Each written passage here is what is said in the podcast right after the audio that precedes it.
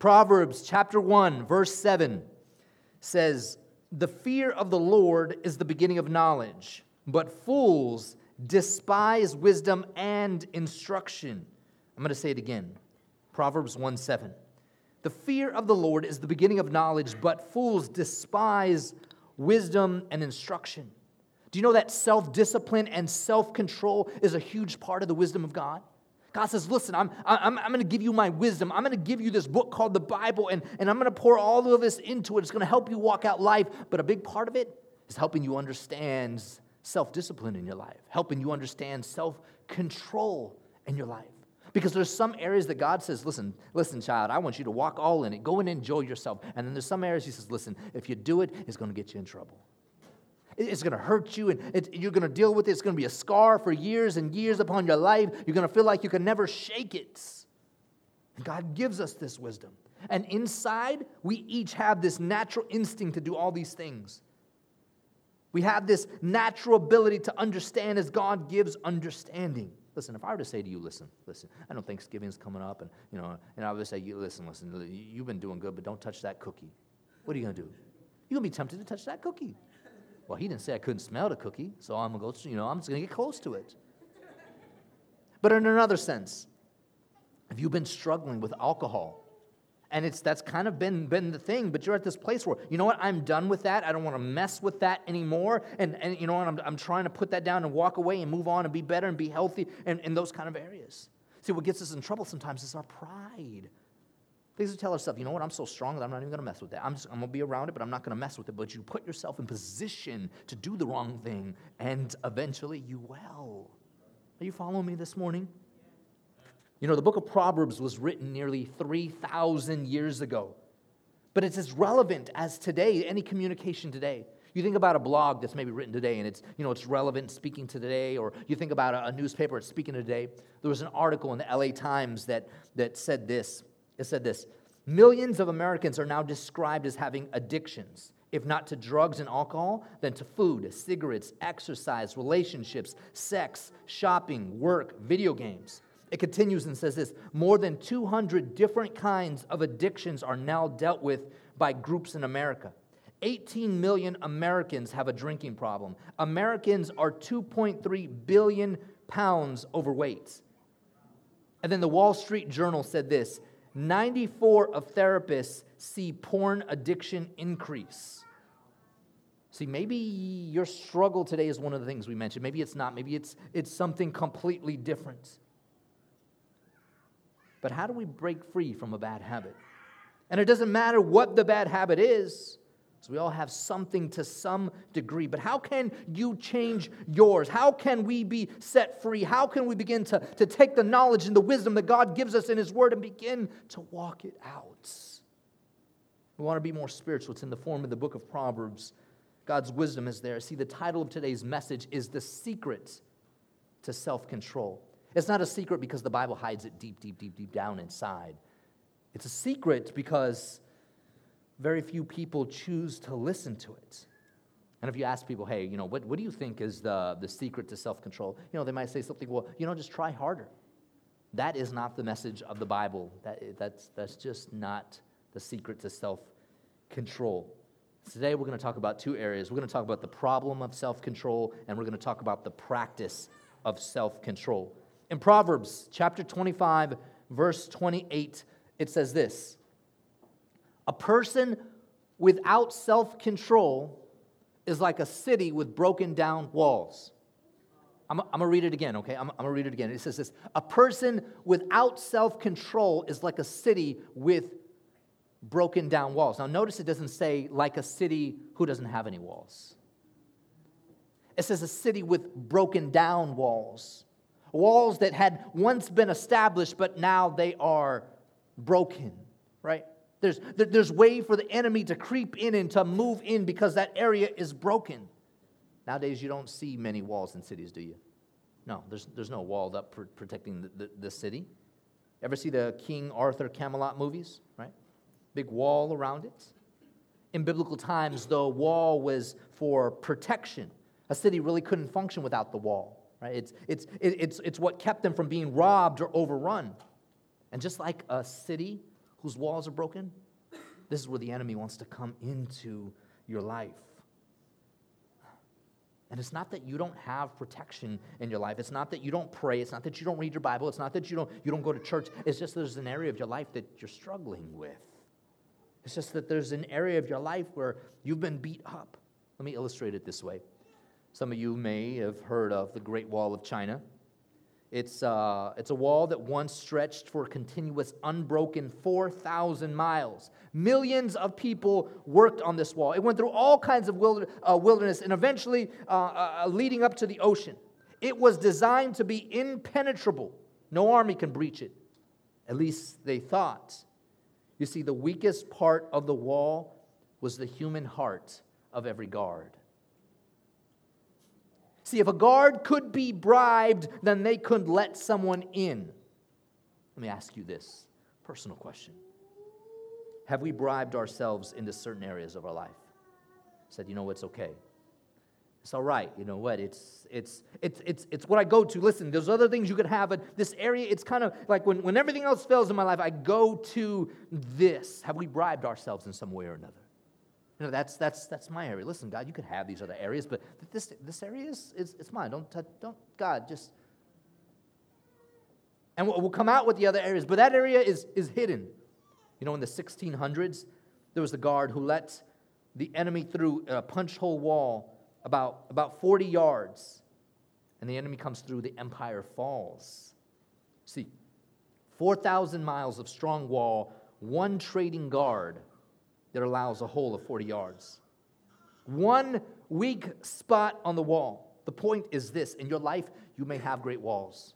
You may come from a great lineage. You might have a great resume. You might have an excellent job. You might have all the to-dos, the greats, and the goals, and the markers in life. You might have great motivation. You might have all of that stuff. But one area can cause everything to fall apart. One area that is not checked, that you're not allowing God to work in that area, can be the very thing that causes the separation and the division and the fallout. And the next time you look in that reflection and you see yourself in the mirror, you don't like what you see. And you wake up and nothing is great and nothing is happy and nothing is where you thought it would be. It just takes one weak spot. I mean, you could be that person that's got that complete healthy lifestyle and got everything organic and gluten-free and keto this and keto that and working out and you know, you got your love weakness for tres leches cakes. Anybody? You know, whatever it is. You could be that person that works hard. You love working for your family and you come home every night and your family's already asleep and you feel lonely and you stay up late watching what you should not be watching, and now you're considering having an affair. See, one little area in your life can ruin everything else. In Proverbs 23, verses 19 through 21, I want you to see what it says. It says this: "My child, listen and be wise. Keep your heart on the right course." I'll say it again. Keep your heart on the right course. Do not carouse with drunkards and feast with gluttons, for they are on their way to poverty, and too much sleep clothes them in rags. See, it's talking about people who've drunken and eaten so much that they can't stay awake. But this is really what it's really talking about is people that lack self-control. See, when you lack self-control, you miss out on the things that God is trying to work out in your life, things that God is actually trying to say, listen, go ahead, walk in. This is what I had for you. You miss out on those things, and God wants to bless. If you think God's here holding back all your blood, God, no, let me just do, no. No, God wants to work in your life. God is here now. God wants to bless you today. He wants to set free and heal and anoint. God wants to do it now. I opened up talking about addictions. Addictions are a serious problem. The problem of self-control is, well, it's right in front of us, but how do we practice self-control? Now, before we get into that, and I got some points today that I really want to share with you, and I'm excited to share that and jump into the Word a little bit further, but before we do that, how many of you have seen that movie, Ray Charles? Yeah? Some of you guys seen it? Ray Charles, he was famous, amazing music artist, won awards, he was successful, he was wealthy, his wife adored him, he adored his kids. His life was a mess, though, because he lacked self-control. And it was his Christian wife who believed in the Lord that confronts him. And before we get into it, I just want you to check out this quick video clip, okay? Would you check this out? You guys got that?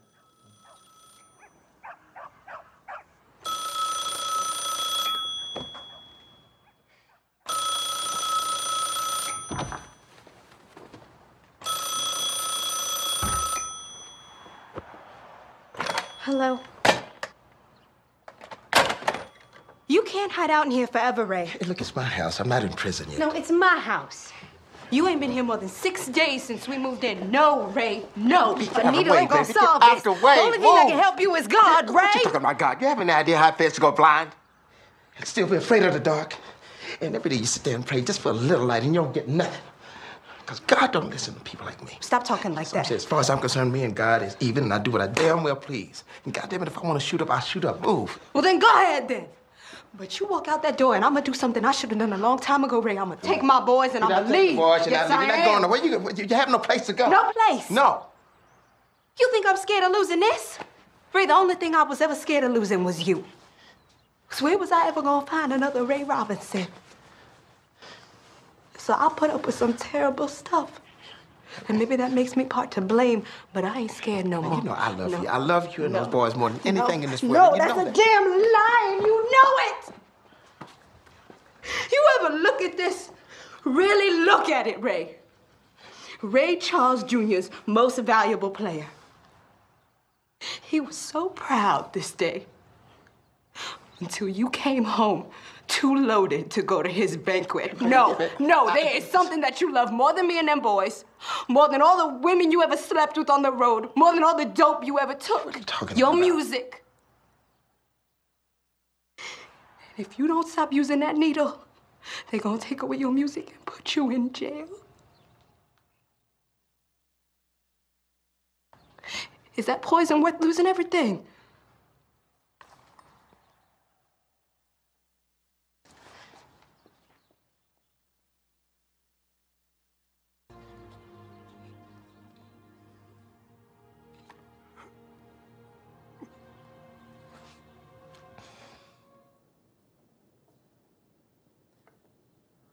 Self-control is something the Bible speaks about clearly. It's a real issue. It's something that you and I, every single one of us, have dealt with at some point in our life. It's real. And I just use a video like that because I want to help you. I want to help illustrate how much of a game changer this can be in your life. You might be thinking, hey, that was a real big issue. Maybe my issue is maybe a little bit smaller, but nonetheless, it has the power to throw off the good things that God is trying to do in your life. So the practice of self-control. Number one, I need to take an honest self-inventory. I need to take honest self-inventory in my life. You know what we do sometimes? We'll take self-inventory. We'll take a look at, look at my life. Okay, this is what I got going on. And, but we don't really take this serious, deep look at what's going on inside. What am I really struggling? What am I really dealing with? What is going on? And if I'm not willing to be honest, it just doesn't work that way. In Proverbs chapter 4, verse 8, it says this. It says it's the prudent understand where they are going. Somebody say where they are going. Okay, the prudent, right? Why are they called the prudent? They're called the prudent because of their actions. This is what I want to say. Because of the way that they behave, because of their actions, they know where they're going. See, they understand the direction. They understand that if I honor the Lord, I will go a certain way. I'll walk that way. I will live that way. I will be blessed that way. On the other hand, if I choose not to practice self-control, I will go another way. And it's not that I don't love the Lord. It's not that I don't go to church. It's not that I pray. It's not that I don't read the Bible. It's just that if I lack self-control, I will always feel like I'm missing something. I will always feel like it's not there for me. I need to take an honest look. Honestly, what are my weaknesses? How have the relationships around me went? Do I even like people? You probably heard that the hardest part for an addict is to admit that they even have an issue. But in order to go forward, I got to come clean with myself. I have to. Maybe your thing is not one of the things that we're talking about, but maybe it's something else. And maybe you and I got to get over this attitude, well, this is just who I am. Just get over it. Get over it. This is who I am. Accept me for who I am. This is just who I am. But if we want to grow in the Lord, you just can't be just content with just that. Get over it. This is just who I am. Accept it. Maybe you have thoughts that no one knows about. Maybe you beat yourself up often. Maybe you have thoughts about others that are wrong. I want to go back to that verse really quick. Can we go there again? The prudent understand where they are going. What direction are you leading right now? What direction is your lack of self-control? Where is it leading you? Take an honest self-inventory. Be honest about the direction of your life. See, practicing self-control means that. Number one, it means honest self-inventory. And number two, it means refuse to blame. Refuse to blame. Don't play the blame game. And when I think about this, I think about Adam and Eve in the Garden of Eden. You know, what happened is what happened, but if you look and dive into the scripture and you actually read it, Eve is blaming the snake and Adam is blaming Eve. You see, it's everybody else's fault, but whose fault it is. And if you go around to a place and you just become so natural at pointing out for this reason and this circumstance and this person when you're missing what's happening here. And what's worse is this. You get so busy pointing fingers other place, you will eventually point fingers to God and blame God. It's your fault, God. If you would have never put me in that situation, God, if you would have never allowed that to happen in my life, then God, why God? And you get to this place. I want you to look at what the Bible says. It says this in Proverbs 19:3. People ruin their lives by their own foolishness and then are angry at the Lord. Please don't let it be everyone else's fault. Take responsibility for your part. Don't point fingers and don't blame God. It seems like God is everyone's default switch. They can't find anyone else. It's God's fault. No, we got ourselves into that mess. We allowed the breach in the wall. We've got to quit excusing and quit accusing. Practicing self-control means honest self-inventory, and I refuse to blame. And number three, it means this. Believe that God can help you. If I'm going to practice self-discipline in my life, I got to believe that God can help me. I got to believe that. See, the key is believing. I got to believe. Jesus says this in Matthew 21:22. It says this, and whatever you ask in prayer, you receive it if what? If you have faith. See, that's what it comes down to. You have to believe. That's the key. You have to believe. In Hebrews chapter 11, verse 6, it says this, and without faith, it's impossible to please him. I'm going to pause there for a moment because I get that you and I, we want to please the Lord. We want to honor him. The problem, though, or the important part for us to understand is that without faith, it's just not going to happen. If you don't actually believe that your circumstance and your area of struggle, whatever that is, if you don't actually believe that he can heal you in that area, transform you in that area, break what needs to be broken in your area, then you're missing this whole area. Without faith, it's impossible to please him. Then it says this, for whoever would draw near to God must believe that he exists. Right, that the Almighty, creator of heaven and earth, exists and that he rewards those who seek him. See, that's the Father's heart. If you thought, well, God just wants me to follow all these things, but no, he wants to bless your life. He's trying to work in you. He wants intimacy between you and him. He wants you and him to be really close. He wants to have something special with you. Jesus tells Martha, the sister of Mary and the sister of Lazarus who just died, and Lazarus was just buried in a tomb. Jesus says this. He says this to her in John 11:40. Then Jesus said, did I not tell you that if you believe, you will see the glory of God? He tells her, listen, I understand the circumstances look bleak. I understand it. It does not look great. But if you believe, you will see the glory of God. And then Jesus goes on to do an amazing miracle. But I want you to understand today that God can help you. God wants to help you.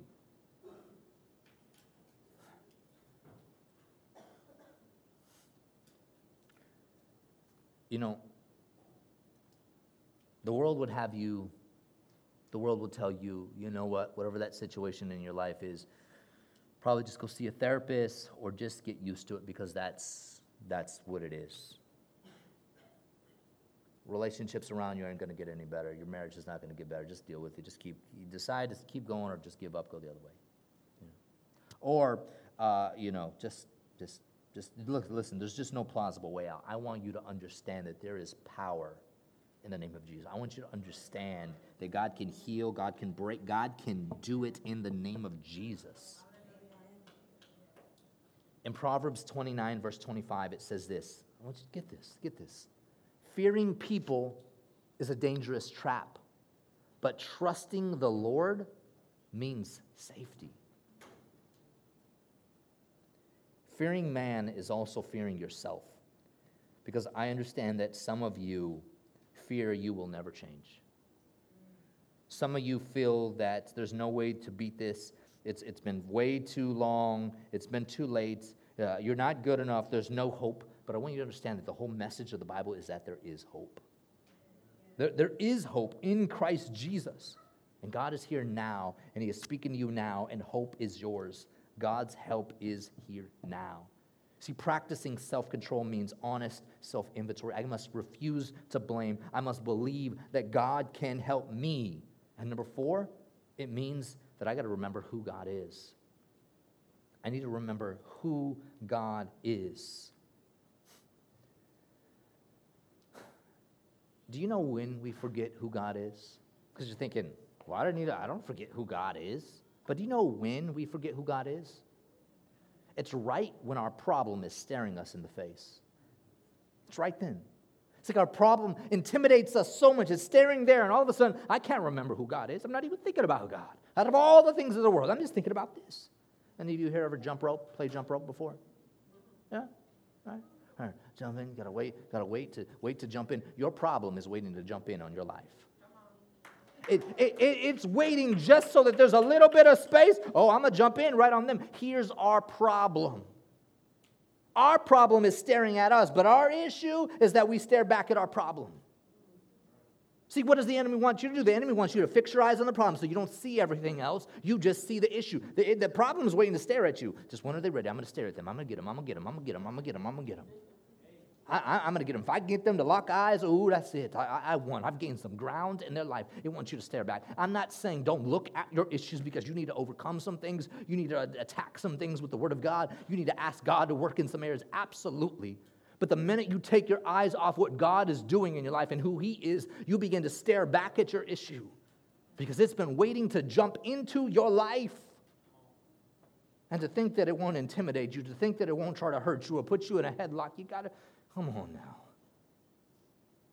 In Proverbs chapter 18, verse 10 and 11, it says this. The name of the Lord is a strong fortress. The godly run to him and are safe. The rich think of their wealth as a strong defense. They imagine it to be a high wall of safety. See, in the ancient world, when a city was under attack and everyone would run behind the city wall. Well, when the city wall came down, everyone would run into the kind of the high fortress, and they would try to get there. What am I saying to you this morning?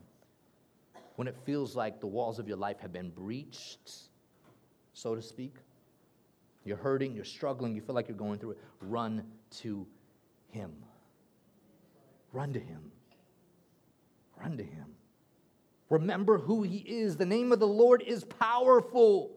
The name of the Lord is who He is. It's the true nature of God. His name describes Him. And when you run towards His name, you remind yourself who He is. Who is He? He's a God of the impossible.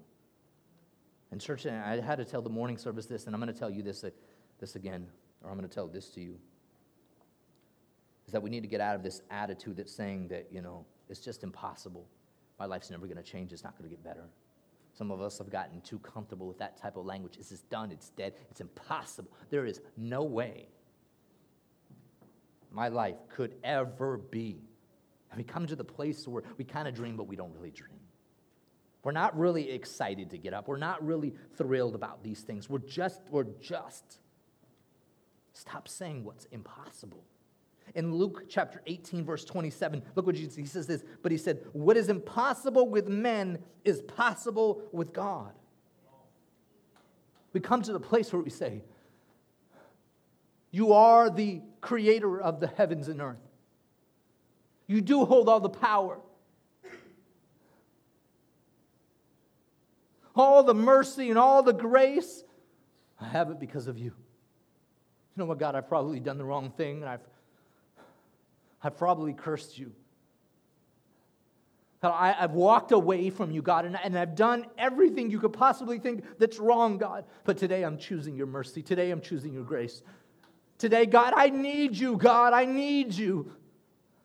God, the truth is I'm nothing without you. God, the truth is, God, I need you.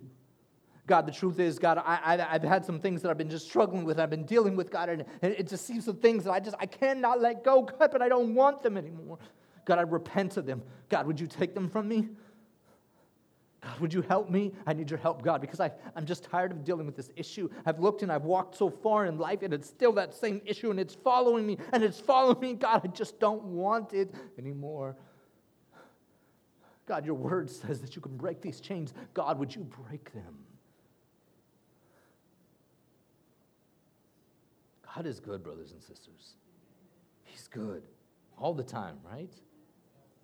See, when you realize who God is and how good he is, well, maybe it'll bring you to this last point.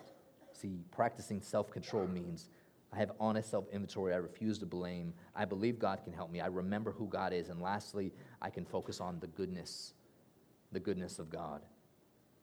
Focus on the goodness of God.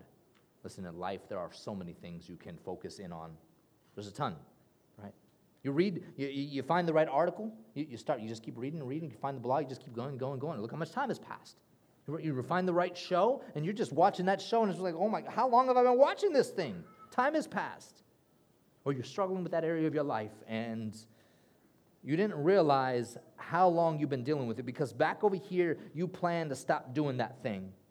But for whatever reason, it just didn't work out. You planned, but now you're over here and you're still dealing with it. Now you're over here and you're still dealing with how much time has passed in your life, and there's that same issue that's grabbed you by the ankle, and you're just carrying it along with your life, and you're trying to reach for the goodness of God. You're trying to reach for his blessings. You want better, but it's still there. See, there's some areas of our life that are completely exposed. Everybody knows about them. Yes, I'm dealing with that issue, but I'm trying to get past. Then there's some areas that you've just kept hidden, and they're in the dark, and nobody knows the thoughts that are happening here, what's going on here and what's going on here. They don't know. Nobody knows. And you've convinced yourself that that's your secret, safe place, and that's yours. In Proverbs 4:23, it says this, guard your heart above all else, for it determines the course of your life. Let's read it together, okay, on the count of three. Can we read it together on three? One, two, three. Guard your heart above all else, for it determines the course of your life. See, what the Bible is trying to help us understand is that here and here will determine your direction. It's going to determine your direction. It says guard this area. See, the Bible says the spiritual battle for sin is fought in the mind, in the heart, in the mind. So what do I think about? The best thing to think about is the grace of God, the goodness of God. It's really profound when you really focus in on it. It really is. I want you to look at what it says in Titus chapter 2, verses 11 through 13.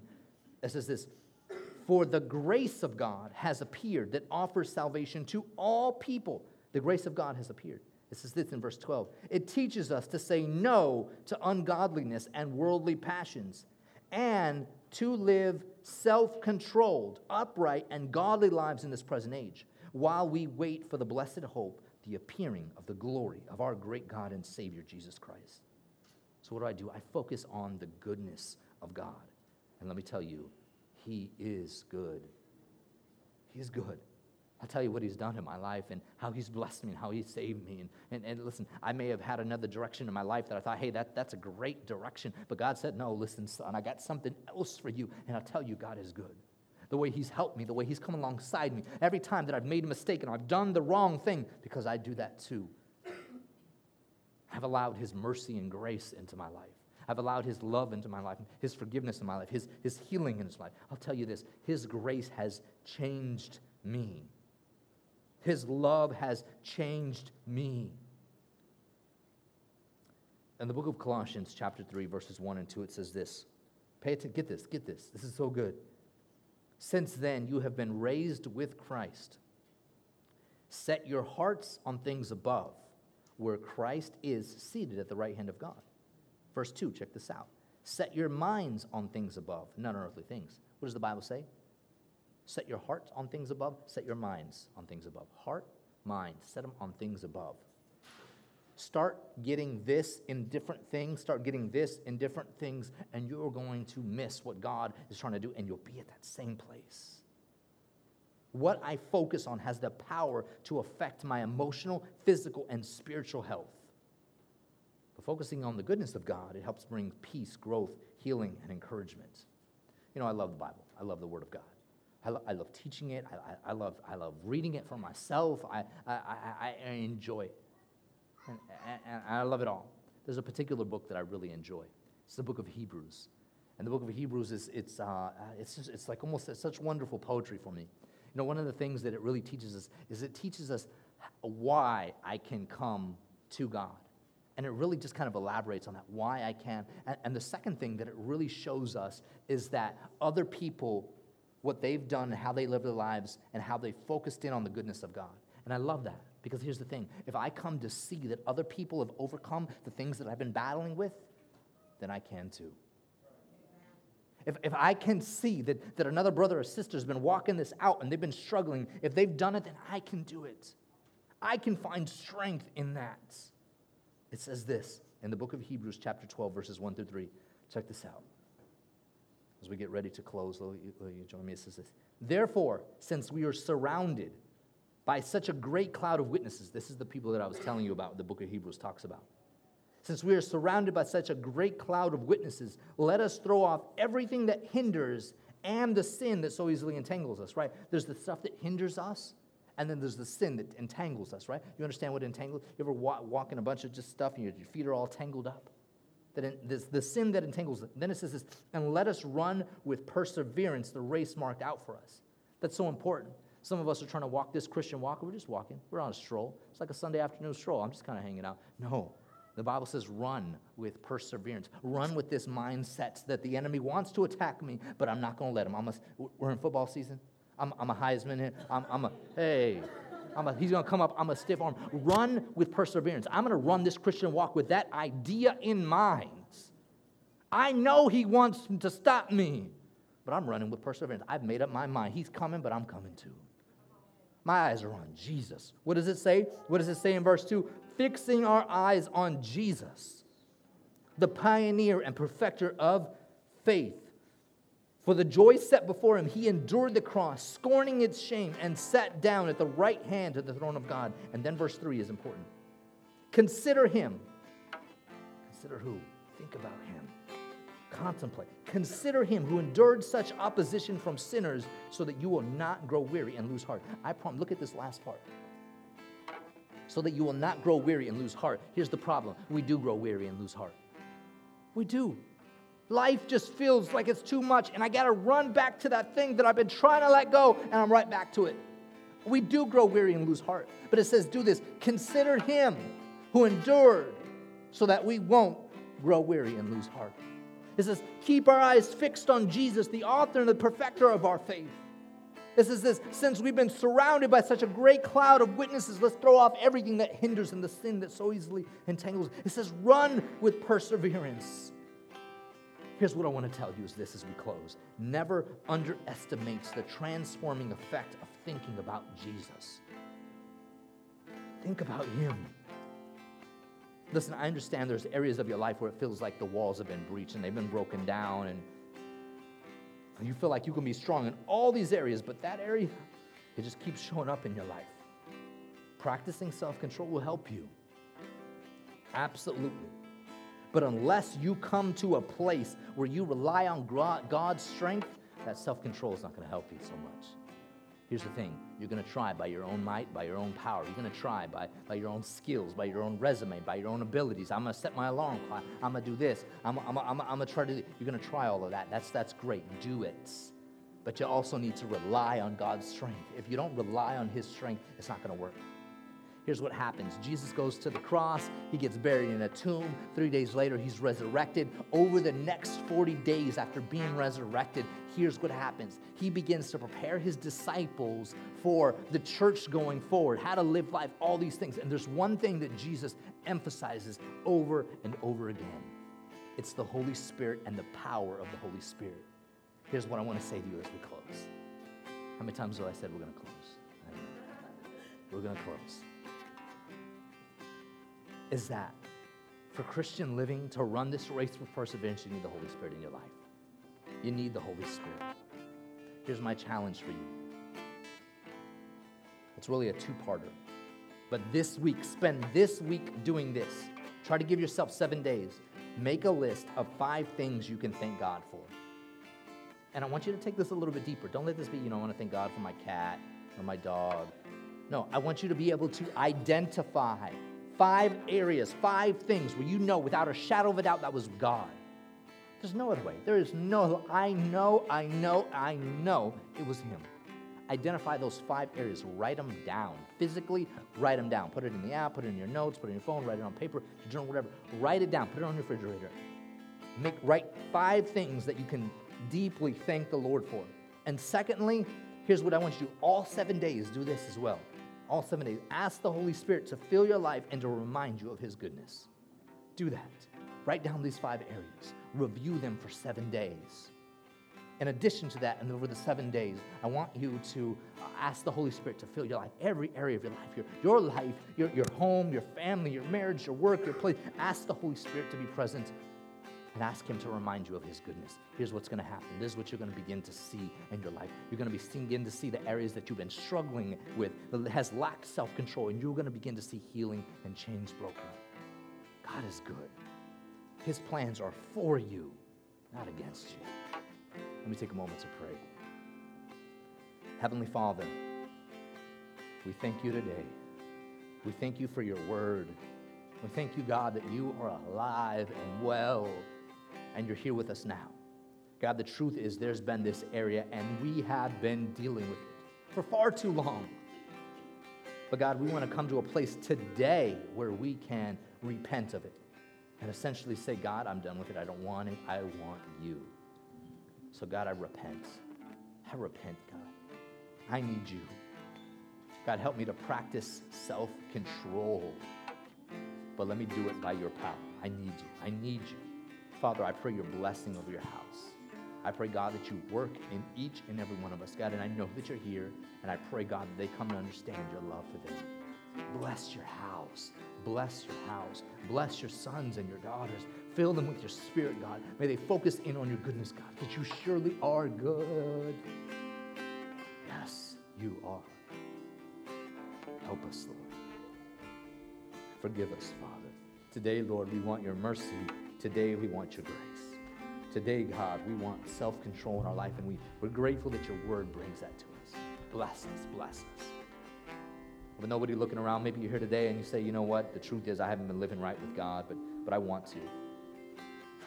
I don't fully understand maybe what exactly it means to be a Christian, but I want God in my life, and I want to begin to take those steps. I need God to forgive me because I just haven't been living that way, or maybe you used to be, but you walked away. Whatever the deal is today, I want you to know that God is here. God wants to bless you. God wants to heal you, and he wants to forgive you, and he wants an intimate relationship with you with nobody looking around. Maybe that's you. And if that is, could you just quickly just raise up your hand really quick? Thank you so much. Anyone else? Thank you so much. I see your hand. 3, 4. Thank you so much. Anyone else? Heavenly Father, I pray your forgiveness. I pray your mercy. I pray your grace. Lord, we need you. God, wherever we've been, God, we need you now. God, you reach out your hand towards us and we reach right back. We are nothing without you, God. May your mercy cover us. May your grace cover us. May your love cover us, God. Wherever we've been running, God, we want to run into your arms. Oh, Lord, work in us, your sons and your daughters. We receive what you have for us today, and we give you glory. In Jesus' name we pray. Amen.